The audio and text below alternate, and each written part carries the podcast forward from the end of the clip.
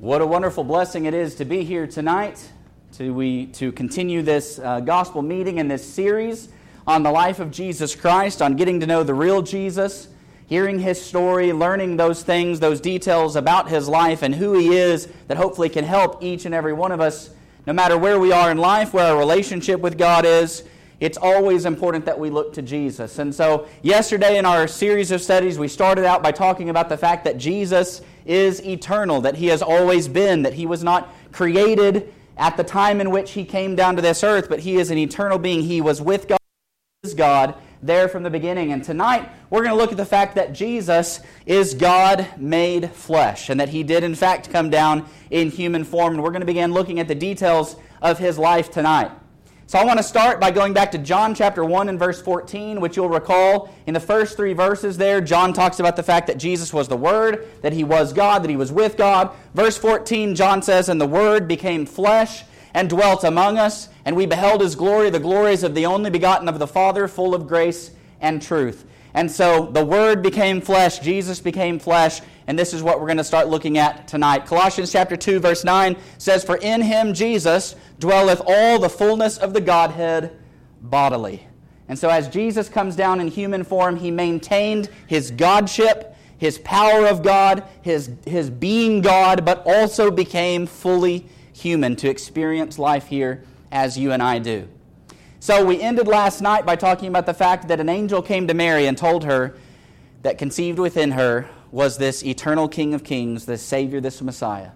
And then that an angel came to Joseph and told him not to be afraid to take Mary as his wife, that that which was conceived in her was of the Holy Ghost, and that he would save his people from their sins. And so we pick up the story in Luke, the second chapter. As the Bible says here, and Joseph also went up from Galilee out of the city of Nazareth into Judea, into the city of David, which is called Bethlehem, because he was of the house and lineage of David, to be taxed with Mary his espoused wife being great with child. And so it was that while they were there, the days were accomplished that she should be delivered. And she brought forth her firstborn son, and wrapped him in swaddling clothes, and laid him in a manger, because there was no room for them in the inn. Now, this is one of the most popular stories in our world, in our country, in our society. People recognize about Jesus, and that is his birth. But I want to talk to you about a few details about this birth that you may or may not be familiar with. But as we take a deep dive into some of the details, it changes maybe the narrative that we think of when we hear the birth story of Jesus. So, a couple of things. First of all, why were they in Bethlehem? They weren't from Bethlehem. They didn't live in Bethlehem, but they were in Bethlehem because Caesar Augustus had decided to take a census of all the Jewish people and to tax all of the Jewish people as a result of that. In order to do that, you had to go to certain checkpoints or certain places which was based on your lineage. And in Joseph's case, he was of the lineage of David, and that checkpoint or that place where they had to register for that census and pay their taxes was Bethlehem. So that's why Joseph and Mary have made this journey. Now, contrary to what we might have in our minds, they did not show up and Mary immediately is needing to give birth to this child. In fact, we can see it very clearly in the scriptures that it says, and so it was that while they were there, the days were accomplished that she should be delivered. Okay? So they have been in Bethlehem for a while. And then Mary gets to the point where she's about to have Jesus. Now, we see this, this nativity story in this scene, and we think uh, she gave birth to Jesus in a barn, inn a stable, because there was no room in the public hotel as they got into town. And that's not the case, most likely, of what actually happened. So that word in there at the, the end of that verse is actually the Greek word kataluma, which has the meaning of in, but also has the meaning simply of a guest room. And it's actually used, it's the same Greek word that's used when Jesus refers to the room that he and his disciples ate the Passover feast in. It's a guest room. There's a different word for inn, for a public motel or hotel as we would think of it, that's used in the story of the Good Samaritan when that Good Samaritan brought that wounded man to the inn and he paid the innkeeper to keep him, and that's a different Greek word. So it is my belief and understanding that they were not trying to stay at a public motel in this case, but they were actually in a relative's home, which would have made sense. Joseph and Mary, both being of the lineage of David, they would have had relatives, very likely, in Bethlehem. And this word inn is referring to the guest room that almost all of the homes in that area of that time would have had. And I want to show you a picture just so you can get kind of a visual of what I'm talking about here. So that top left section would be the top. It would go on top, but it's just being removed so you can see the inside version of this house. So down in the first area, there's a, a uh, downward bottom half, so to speak, of the house that's lowered, and then there's a top half that stairs lead up to. That top half is where the kitchen was, where the living quarters were, and in that bottom half, it would have been used as a main area during the day, but at night, they actually brought their animals inside and locked them safe inside the dwelling place. Their animals were valuable. They also didn't want them to be uh, experiencing the harsh elements. And so it was very, very common for them to bring their animals in, and they would have a feeding trough and a water trough in that lowered area, in the common area of their home. And then they would also have a room, which in this case it would be on at the top of those stairs. There was a second floor many times that would contain a guest room, an upper room. And if you recall, Jesus and his disciples ate Passover in an upper room, and that's what that was referring to. And so there would have been a upper room that was used to house guests. Now, in this case, Joseph and Mary are in Bethlehem, but so is everyone else of that lineage. And so every home is packed. And so, likely, the verse that says there was no room for them in the inn is simply stating there was no room in the guest room in the house that they were staying. It was already occupied. And so, Mary had to come down here where the animals were kept in that lowered part of that home where there was a feeding trough and a water trough, and she gave birth to Jesus there and laid him in that feeding trough, that manger. So, to the best of my knowledge and understanding, that's the most likely scenario for the where and the when of Jesus' birth. Changes it a little bit from the story that we're all used to hearing, but it's no less powerful and humble a beginning for the King of Kings to have to be born next to the animals in a common peasant's home in Bethlehem. Verse 8 of Luke chapter 2 says, And there were in the same country shepherds abiding in the field, keeping watch over their flock by night. And lo, the angel of the Lord came unto them, and the glory of the Lord shone round about them. And they were sore afraid. And the angel said unto them, Fear not, for behold, I bring you good tidings of great joy, which shall be to all people. For unto you is born this day in the city of David a Savior, which is Christ the Lord. Now it's interesting, the first people to hear about the birth of this Savior, this Messiah, this King of Kings, were these shepherds tending their sheep in the field. Now, that begged the question in my mind why the shepherds, right? Other than the fact that everything about Jesus' entrance into this world is humble, and shepherds are humble and, and lowly in society of that time. So perhaps that's the simple reason. But there's another reason that I came across that I simply want to uh, share with you that I found interesting. But there's a man named Alfred Edersheim who lived in the 1800s. He was a Jewish scholar. And he believed that the shepherds here were the shepherds that were caring for the temple sheep in Jerusalem, the sheep that would go on to become the sacrifices that were used in the temple in Jerusalem. Bethlehem was about five and a half miles away from Jerusalem, it was very close.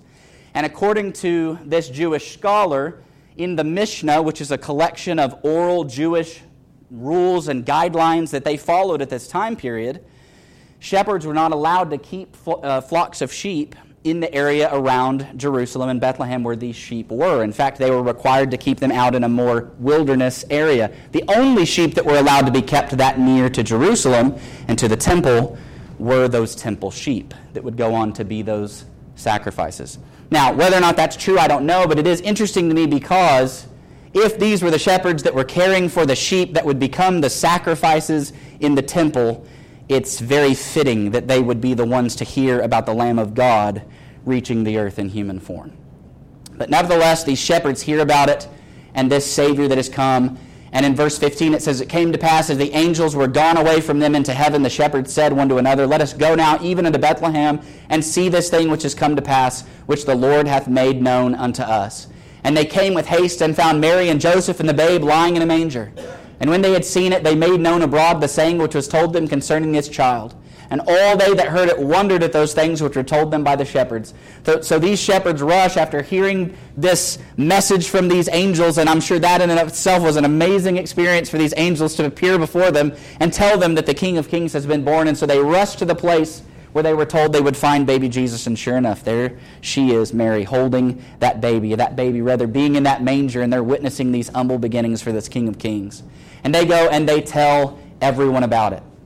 Now, some other people heard about the birth of Jesus and were interested in coming to see him as well. In Matthew chapter 2, verse 1, it says, When Jesus was born in Bethlehem of Judea in the days of Herod the king, behold, there came wise men from the east to Jerusalem, saying, Where is he that is born king of the Jews? For we have seen his star in the east and are come to worship him. When Herod the king had heard these things, he was troubled, and all Jerusalem with him. Now, these wise men, who were they, and what were their purpose? Well, it's likely if they came from the east that they came either from Persia or Babylon. Now, one of the interesting things that I found here is the Babylonian connection, right? In years previous to this, the Israelites have been captured and in, in Babylon, in captivity. Daniel got very, very powerful and close to the rulers of Babylon in that time.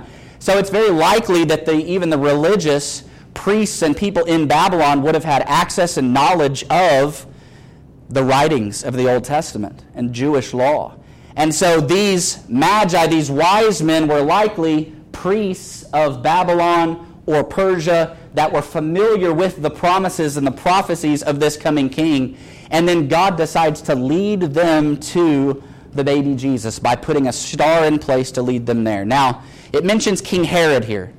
So I want to take a second and explain the Herods. So there's multiple Herods that we're going to see in the story of Jesus. This Herod is Herod the Great. He is the father of the Herod we're going to see later on at the end of Jesus' life, where Pilate sends Jesus over to Herod. So that Herod later in Jesus' life is the son of this Herod. This is Herod the Great, and he is ruling as king of Judea at this time, under Roman rule and with their approval, but he is the king. So it makes sense if he is the king of the Jews at this point, and he hears that this king of kings has been born, that he would be concerned. And so he takes these wise men and he says, Go find the boy and come back and tell me where he is, because I want to worship him too, although, of course, he has ulterior motives. He sent them to Bethlehem and said, Go and search diligently for the young child, and when you have found him, bring me word again, that I may come and worship him also. And when they had heard the king, they departed, and lo, the star which they saw in the east went before them, till it came and stood over where the young child was. Now, at this point, we've fast forwarded a little bit of time. So it's very likely that uh, Jesus is a few months old even up to maybe a year old at this point that the wise men get here. One of the reasons we know that is because of the words that are used that's translated young child. It's a different Greek word than is used for the word baby or newborn. Uh, this just simply means an immature child. So, still could have been a few months old or a year old, but we know that probably within about the first year of his life is at some point when these wise men come and they find Jesus. It says, When they saw the star, they rejoiced with exceeding great joy. And when they were come into the house, they saw the young child with Mary his mother, and fell down and worshipped him. And when they had opened their treasures, they presented unto him gifts, gold, and frankincense, and myrrh. Now, again, with the wise men, when we hear this story and we think about this nativity story, and it doesn't really happen necessarily there at the nativity scene, right? It's probably a few months later. We also picture three wise men. I think we picture three wise men because there were three gifts that were given, but there could have been 20 wise men for all we know. That number is not given to us. An unnamed number of these Persian or Babylonian magi came and visited the child Jesus, and they brought these very expensive gifts of gold, frankincense, and myrrh to the boy. In Matthew 2, verse 12, it says, And being warned of God in a dream that they should not return to Herod, they departed into their own country another way. And when they were departed, behold, the angel of the Lord appeared to Joseph in a dream, saying, Arise and take the young child and his mother and flee into Egypt, and be thou there until I bring thee word, for Herod will seek the young child to destroy him. And so these wise men were warned of God that Herod had ulterior motives. He didn't really want to worship Jesus, he wanted to kill him. And so they went back a different way so that they could avoid him. And then God comes to Joseph through an angel and says, You've got to get out. Go to Egypt and hide your son away because Herod's going to look to destroy him. And in Matthew 2, verse 16, it says, Then Herod, when he saw that he was mocked of the wise men, was exceeding wroth, and sent forth and slew all of the children that were in Bethlehem, and in all the coast thereof, from two years old and under, according to the time which he had diligently inquired of the wise men. One of the other reasons that most scholars believe Jesus was somewhere from a few months to a year old is they believe that Herod probably would have at least doubled the time frame. And he made sure that all boys two years old and younger, or it really says all children, uh, two years old and younger, uh, would have been killed. And so it's likely, again, as, as one of the reasons why they believe Jesus was that age. But Herod had such fear of who Jesus was and what he could become, and threatening his own power as king of Judea, that I don't want us to skip over the fact that this man murdered and slaughtered children, not only in Bethlehem, but in all the coasts around Bethlehem, in order to try to kill one. Just a horrific thing, but God was looking out for Jesus and had Joseph escape to Egypt. Now we go to uh, Luke chapter 2 and verse 11 uh, for this question Why was Jesus worshiped and feared? For unto you is born this day in the city of David a Savior, which is Christ the Lord. This baby, and I just want us to take a moment to think about this this baby, small, fragile human being, was the most worshiped and feared baby that has ever existed and ever lived. And it's simply amazing to me that a baby, a young child that literally at this point in his life could do nothing, could say nothing, was both worshiped and feared to this extent. And that shows you the power of who Jesus was as God made flesh. Now we're going to skip forward in time because after his birth, we don't have a lot of information about Jesus as a two year old or four year old or six year old. But we do have a story when Jesus is 12 years old that I do want to cover with you in Luke chapter 2. In verse 40, it says, The child grew and waxed strong in spirit, filled with wisdom, and the grace of God was upon him. Now his parents went to Jerusalem every year at the feast of the Passover. And when he was 12 years old, they went up to Jerusalem after the custom of the feast. So the Jewish people had a custom of once a year they celebrated the Passover meal. And we recall the Passover was that saving of the children of Israel in that 10th plague as they were in Egypt. Uh, their firstborns were saved because they had blood on the door. That was the Passover. And so the Jewish people celebrated this once a year, and Joseph and Mary were no, no exception. They went to Jerusalem with Jesus and their other children. They celebrated. it. And in this particular year, when Jesus was 12, they go to Jerusalem, they celebrate the Passover, and then they're going to return home. In verse 43, it says, When they had fulfilled the days, as they returned, the child Jesus tarried behind in Jerusalem, and Joseph and his mother knew not of it. So they go to Jerusalem, they do all of the things that related to the feast, and then they're headed back home, and they start the journey home, and they don't realize that their 12 year old son Jesus isn't there. He's not with them. Verse 44 it says, But they, supposing him to have been in the company, went a day's journey, and they sought him among their kinsfolk and acquaintance. And when they found him not, they turned back again to Jerusalem, seeking him. So Jesus did something that hopefully you've never done, right? Gone on vacation, gone somewhere, and then ditched your parents and stayed there as they began to trek home. But they get a, a, day's journey down the road, and they believe that Jesus is with his aunt and uncles, his cousins, whoever, right? The company. And they start asking their kinfolk, Where is Jesus? Who's seen Jesus? Nobody's seen him. He's not there. So they return to Jerusalem, which means if they've gone a day's journey, now we're two days into Jesus being missing and they return to Jerusalem. And as any parent would do, they begin frantically running around searching for Jesus for their lost son. Says it came to pass that after three days they found him in the temple, sitting in the midst of the doctors, both hearing them and asking them questions. And all that heard him were astonished at his understanding and answers. And so it says after three days. So it's slightly unclear whether that means three total days or three days after they return to Jerusalem. But we're somewhere between three and five days that 12 year old Jesus has been missing. And they finally find him in the temple. I don't know if they thought that was the last place that they thought that he would be or what, but it took them a while. They finally go in there, they go into the temple, and they're amazed at what they see. They see this 12 year old boy, their son, sitting there with the doctors, that simply means the teachers of the law these were the educated Jewish teachers who other people came to for advice and for knowledge of the law. And their 12 year old son is sitting there and he's asking them questions. He's listening to their instruction. They're asking him questions. And he is astonishing them with his answers, with his understanding. One of the reasons why this story is important is because it shows us that even at 12 years old, Jesus knew who he was. Jesus was God made flesh. Jesus wasn't an ordinary 12 year old boy. He sat in that temple with those doctors of the law, those teachers of the law, and he astonished them with his spirituality and his wisdom. Now, when Joseph and Mary get in there, they do what any parent would do. They were amazed, and his mother said unto him, Son, why hast thou thus dealt with us? Behold, thy father and I have sought thee sorrowing. In our 21st century language, we might, we might look at our kid and go, What were you thinking? How in the world could you have done this to us? We've been looking all over for you. We've been worried sick.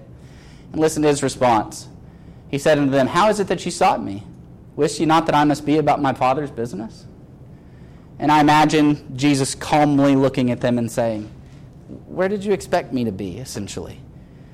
Don't you know that I should be about my Father's business? Now, Joseph, his earthly father, was a carpenter. That's certainly not the business he was talking about, was it? He's talking about the, the, the business of his spiritual, heavenly Father, God the Father. And I think this is probably while it would have been beneficial for everyone in that room to hear, I think it was primarily he's probably looking at Mary and telling her that. Mary, who God had sent that angel to speak to and said, You're carrying the eternal king of the eternal kingdom. And she would have known from that point of conception who Jesus was. And so he's looking at his mom and he's going, Don't you know this is what I'm here for? This is my purpose. And they understood not the saying which he spake unto them. And he went down with them and came to Nazareth and was subject unto them. But his mother kept all these sayings in her heart. Mary was listening and paying attention and holding on to all of those things because she knew. Even though everyone else in that room didn't really understand what was happening, they were amazed and astonished, but they didn't really get it. Mary was keeping these things in her heart because she knew and she understood. I also want us to recognize that 12 year old Jesus was subject unto his parents. That means he was submissive to them and did the things that his parents told him to do. And that tells me a couple of things. One, it's funny to me because of any child that has ever existed in this world before, you would think that Jesus had the ultimate trump card. Mom, I am the Son of God after all. You know, why should I really have to clean my room? I am God made flesh after all, but he never used that. He was subject unto them. He was submissive. I also figure his siblings probably really loved the fact that he was perfect and sinless and was the perfect, obedient child. Um, but he was, because he was God made flesh. And even as a 12 year old child, as a baby, Mary at least knew that and recognized that, and others would as time goes on. Luke 2:52 says Jesus increased in wisdom and stature and in favor with God and man. This verse confused me for a while as I thought about it because I thought if Jesus is God made flesh, if he is God, if he is the embodiment of wisdom, as God is the source of all wisdom, then how could Jesus have increased in wisdom if he is already God? And I think the answer is simple, and I think I was, I was overthinking it. But as his physical stature grew and as Jesus physically matured and developed, he also was spiritually gaining that ability to speak wisdom and to show others the path of God and to fulfill his destiny. If God had delivered that to him all at once, then the baby Jesus in that manger would have jumped up and began to preach that the kingdom of heaven is at hand. And that's simply not how it happened. God allowed his human self to form the way that a normal human body would. And as he did that, as he developed physically, he also developed spiritually and had that wisdom and spirit of God placed upon him. In Mark chapter 6, verse 3, we see what G- Jesus began to do with himself as he got older. He took on the profession of his earthly father Joseph and became a carpenter. It says, Is not this the carpenter, the son of Mary, the brother of James and Joseph, and of Judah and Simon? Are not his sisters here with us? And they were offended at him. One of the things that makes me smile about this is Jesus was perfect, right? And so to me, it just makes sense that in anything that Jesus did, he would have done it perfectly.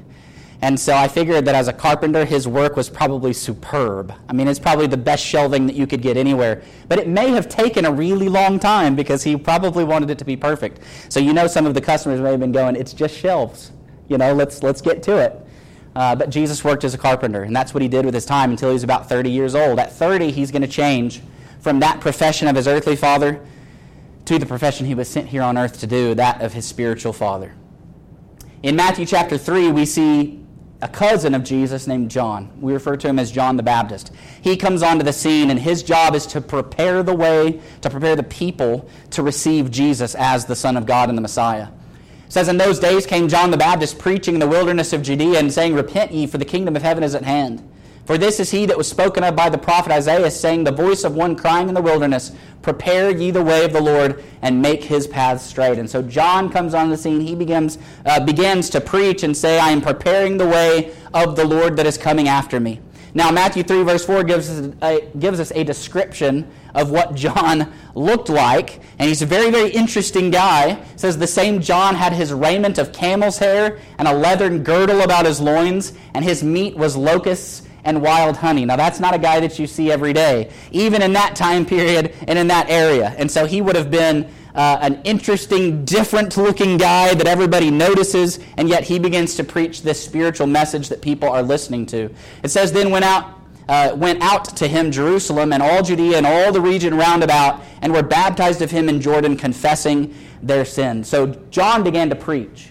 And he began to preach that the Lord is coming, that the kingdom is coming, and the king of that kingdom is coming. And he's preparing the way for that Lord. And he begins to baptize people, and these people are confessing their sins. And this was a baptism of repentance, but it was also a baptism for the remission of their sins. In fact, we see in Mark or in Luke chapter 3 verse 3 says he came into all the country about Jordan preaching the baptism of repentance for the remission of sins. So I don't want us to miss that. That John was preaching baptism. And yes, it's a different baptism because later Jesus became who we are baptized into. And we know that we can no longer use the baptism of John, but we use the baptism of Christ as our Lord and Savior. But John was baptizing people, and their sins were being forgiven, their sins were being remitted. And he was preparing them, I believe, for that new instruction of baptism for salvation that Jesus was bringing as a part of that new covenant. And so, as John is out there and he's doing his baptizing, in his uh, leathern girdle his camel's hair, eating his meat and, and uh, honey and wild locusts, he is approached by Jesus at 30 years old. Jesus is 30, and he walks up to John, and there are people around that are being baptized, and he tells John that he wants him to baptize him.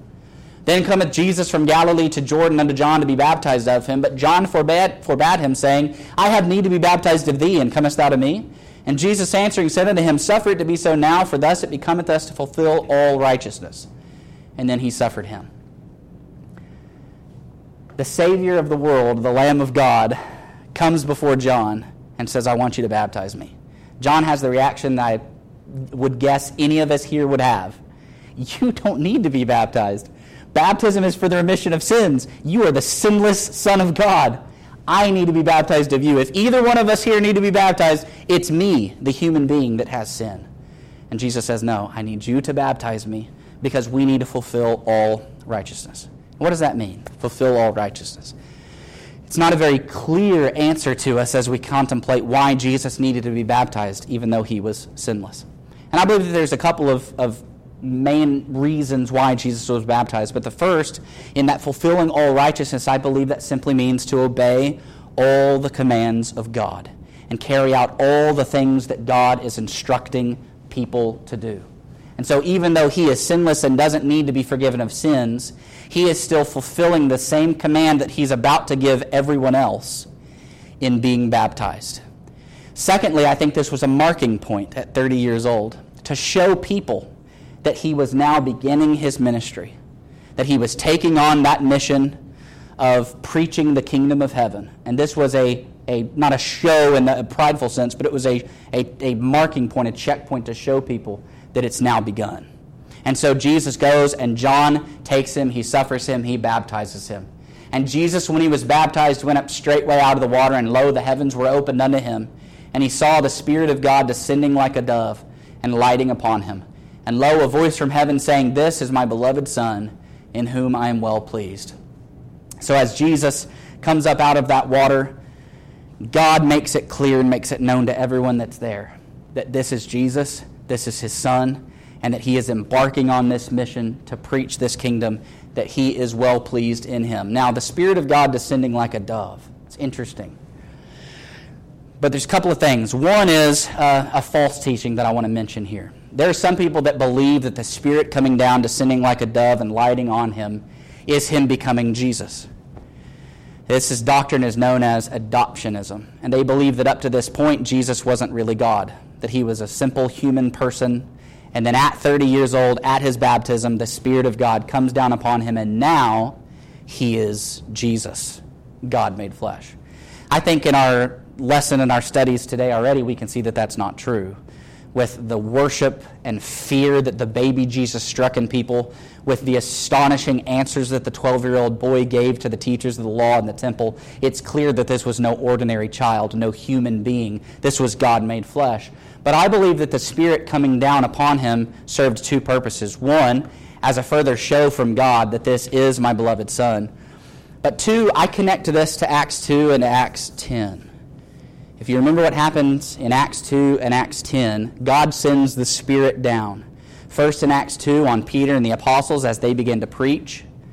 And the people are saying, Are these men drunk? What's going on? They're speaking in our own language. And, and Peter gets up and he says, No, we're not drunk. It's the you know uh, third hour of the day. It's nine o'clock in the morning. We're not, we're not drunk. This is the power of God. This is what God prophesied. And that Spirit descended down in Acts chapter 2 to show that the message that the apostles were about to preach was from God and that they were accepted of God. In Acts chapter 10, God sent the Spirit down upon the Gentiles to show that they could be baptized and accepted of God. And here he sends the Spirit down upon Jesus, I believe, to show the people that this is Jesus, the Son of God, and that what he is preaching and teaching is God ordained, that he is God made flesh. And so, why the dove? That's another discussion that we could have. Um, that's, that's an interesting one. But I believe that this is simply God saying, This is Jesus. He is my Son. My Spirit is in him. In Matthew 4, verse 1, 1 and 2, after Jesus is baptized, he is taken into the wilderness to be tempted of the devil. It says, Then was Jesus led up of the Spirit into the wilderness to be tempted of the devil, and when he had fasted 40 days and 40 nights, he was afterward a hungered. Now, this fast for 40 days and 40 nights. This was a fast from all food. Luke chapter 4 tells us that he did eat nothing. So some people have tried to cheapen it and say, well, he only didn't eat during the day, but he ate at night. And Luke tells us he did eat nothing during those 40 days. Now, nothing is said about water, so it's very, very likely Jesus was drinking water this entire time, uh, but he did not eat for those 40 days. Now, one of the things that people look at with this temptation is they say, well, Jesus was God. So it would have been easy for him to go 40 days without food. He simply had to draw on his powers as God to get through it. And so it's not really a, uh, anything special or spectacular that he's done here because he's God. But very clearly, we're told that afterward he hungered. And then Satan is going to introduce his first temptation. And that temptation is this When the tempter came to him and said, If thou be the Son of God, command that these stones be made bread. But he answered and said, It is written that man shall not live by bread alone, but by every word that proceedeth out of the mouth of God. And so my point is this if Jesus had drawn on his godly power, so to speak, to get him through this 40 day fast, it wouldn't have been a true temptation. It wouldn't have been a true test. He wouldn't have really suffered anything. But in fact, he, as a human being, suffered through these 40 days for a reason. Because after those 40 days, his body was starved with hunger. And so when Satan came to him and said, If you're really the Son of God, command that these stones be turned to bread, that temptation was real. And Jesus wanted it because he was hungry, because he hadn't eaten in 40 days. And yet he was able to restrain himself and say no, and tell Satan that man shall not live by bread alone, but by every word that proceedeth out of the mouth of God. But Satan wasn't done with him. Then the devil taketh him up into the holy city and setteth him on a pinnacle of the temple, and saith unto him, If thou be the Son of God, cast thyself down. For it is written, He shall give his angels charge concerning thee, and in their hands they shall bear thee up, lest at any time thou shalt, da- thou shalt dash thy foot against a stone.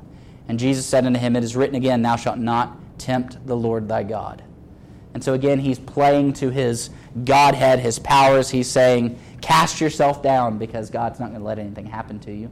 He's tempting him, he's testing him, and Jesus passes that test as well. And then there's a third one that the devil gives to him. He says, Again, the devil taketh him up into an exceeding high mountain, and showeth him all the kingdoms of the world, and the glory of them, and saith unto him, All these things will I give thee, if thou wilt fall down and worship me. Then saith Jesus unto him, Get thee hence, Satan, for it is written, Thou shalt worship the Lord thy God, and him only shalt thou serve. There's a couple interesting things I want to point out here. One is that Satan in this time period in Jesus' life had more power and ability to disrupt human life than he does today. The reason for that is what Jesus accomplished ultimately on the cross. And Jesus came back after his death and his resurrection and said, All power is given unto me in heaven and in earth. But before that point, Satan is referred to as the prince of the power of the air, the prince of this world we see in the days of Jesus in the Gospels people that are, that are afflicted with devils being possessed, terrible things happening, Satan having a lot of power in that time period because Jesus had not yet conquered him and chained him for that everlasting darkness. And so at this point, Satan had the ability to give Jesus these things. And that's what's interesting to me is that if he had said, All these things will I give thee, these kingdoms of the world, and he didn't have that power, all Jesus would have had to do was go, Those are God's. You don't have them anyway. But he didn't. Satan was the ruler of the world at this point, the prince of the power of the air. He ruled these kingdoms and he had them to give. And so he tempted Jesus and said, If you'll bow down to me, I'll give you these kingdoms. I'll make you the ruler here underneath me. But Jesus doesn't fall for that. And he says, It is written, Thou shalt worship the Lord thy God, and him only shalt thou serve. Jesus knows that there's coming a day when he will crush the power of Satan. And Satan will no longer be the prince of the power of the air here. He will no longer have dominion here because Jesus will be given all power in heaven and on earth. And so he passes these tests. And after this, the devil leaves him. Then the devil leaveth him, and behold, the angels came and ministered unto him. These angels did not come to him until he had passed these tests. This was his time of proving that he was ready, that he was able to suffer and still do what needed to be done, because the next three years of his life were going to be grueling. And it was going to end with ultimately a suffering and a death that was more unimaginably horrific than anything else most of us could imagine experiencing. And if he could suffer through these 40 days of hunger and these trials and these temptations by Satan, then he would be able to suffer through the next three years and the crucifixion and death that was to come. And so he proved himself worthy as God made flesh, ready to begin that ministry. And so finally, as we begin to close this evening, we're going to talk about the 12 men that Jesus decided to call to follow him as he begins this ministry. In John 1, verse 40, it says, One of the two which heard John speak and followed him was Andrew, Simon Peter's brother. He first findeth his own brother Simon and saith unto him, We have found the Messiah, which is being interpreted the Christ. And he brought him to Jesus. Now, one of the most fascinating parts about this Peter Andrew story is that Peter is the more well known of the two brothers. Peter is the one in Acts 2 that gets up and he preaches that gospel sermon. 3,000 people are baptized and souls are saved that day, added to the Lord's kingdom through the sermon that Peter preached. But before Peter ever met or knew Jesus, there was Andrew, his brother. Andrew was a follower of John the Baptist. And when Andrew realized that Jesus was here and beginning his ministry, he brought his brother Peter to meet him. And so that begins their story of being followers of Jesus. Matthew or Mark 3 verse 14 says he ordained 12 that they should be with him and that he might send them forth to preach and to have power to heal sicknesses and to cast out devils. And Simon he surnamed Peter and James the son of Zebedee and John the brother of James and he surnamed them Boanerges which is the sons of thunder. And Andrew and Philip and Bartholomew and Matthew and Thomas and James the son of Alphaeus and Thaddeus and Simon the Canaanite and Judas Iscariot which also betrayed him. And they went into a house. And so Jesus, he has been baptized. He has passed the test and the trials of Satan. And now he has chosen the 12 men who are going to walk with him over these next three years. And of course, we recognize that it says Judas Iscariot, who also betrayed him. This is, of course, Matthew, or Mark, rather, writing at a much later period of time after all these events have happened. So, of course, at this time, they don't know that Judas would become the betrayer. These are the 12 men that are going to spend every day and night essentially with Jesus, listening to him, hearing him teach, and watching him perform the miracles that he does. And so, Mark chapter 1, verse 14 says Now, after that John was put in prison, Jesus came into Galilee, preaching the gospel of the kingdom of God, and saying, The time is fulfilled, and the kingdom of God is at hand. Repent ye and believe the gospel. What time? What time is fulfilled? the time that has been prophesied of over and over and over by those Old Testament prophets that we talked about yesterday. I think this would have immediately drawn out Daniel 2 and verse 44, where it says, In the days of these kings shall the God of heaven set up a kingdom which shall never be destroyed. And Jesus comes onto the scene and he says, It's time. The time is fulfilled. The kingdom of heaven is at hand.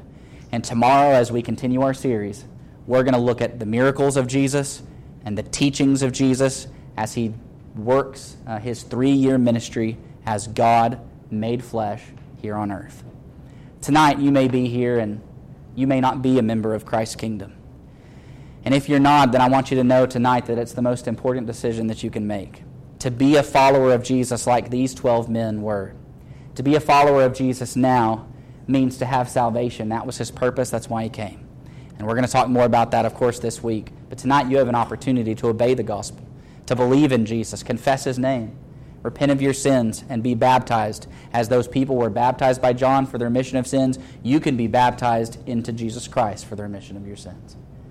If you're here and there's another issue that we can help you with, we want to do that as your church family. If we can help you in any way, please come sit on the front row as we stand and sing.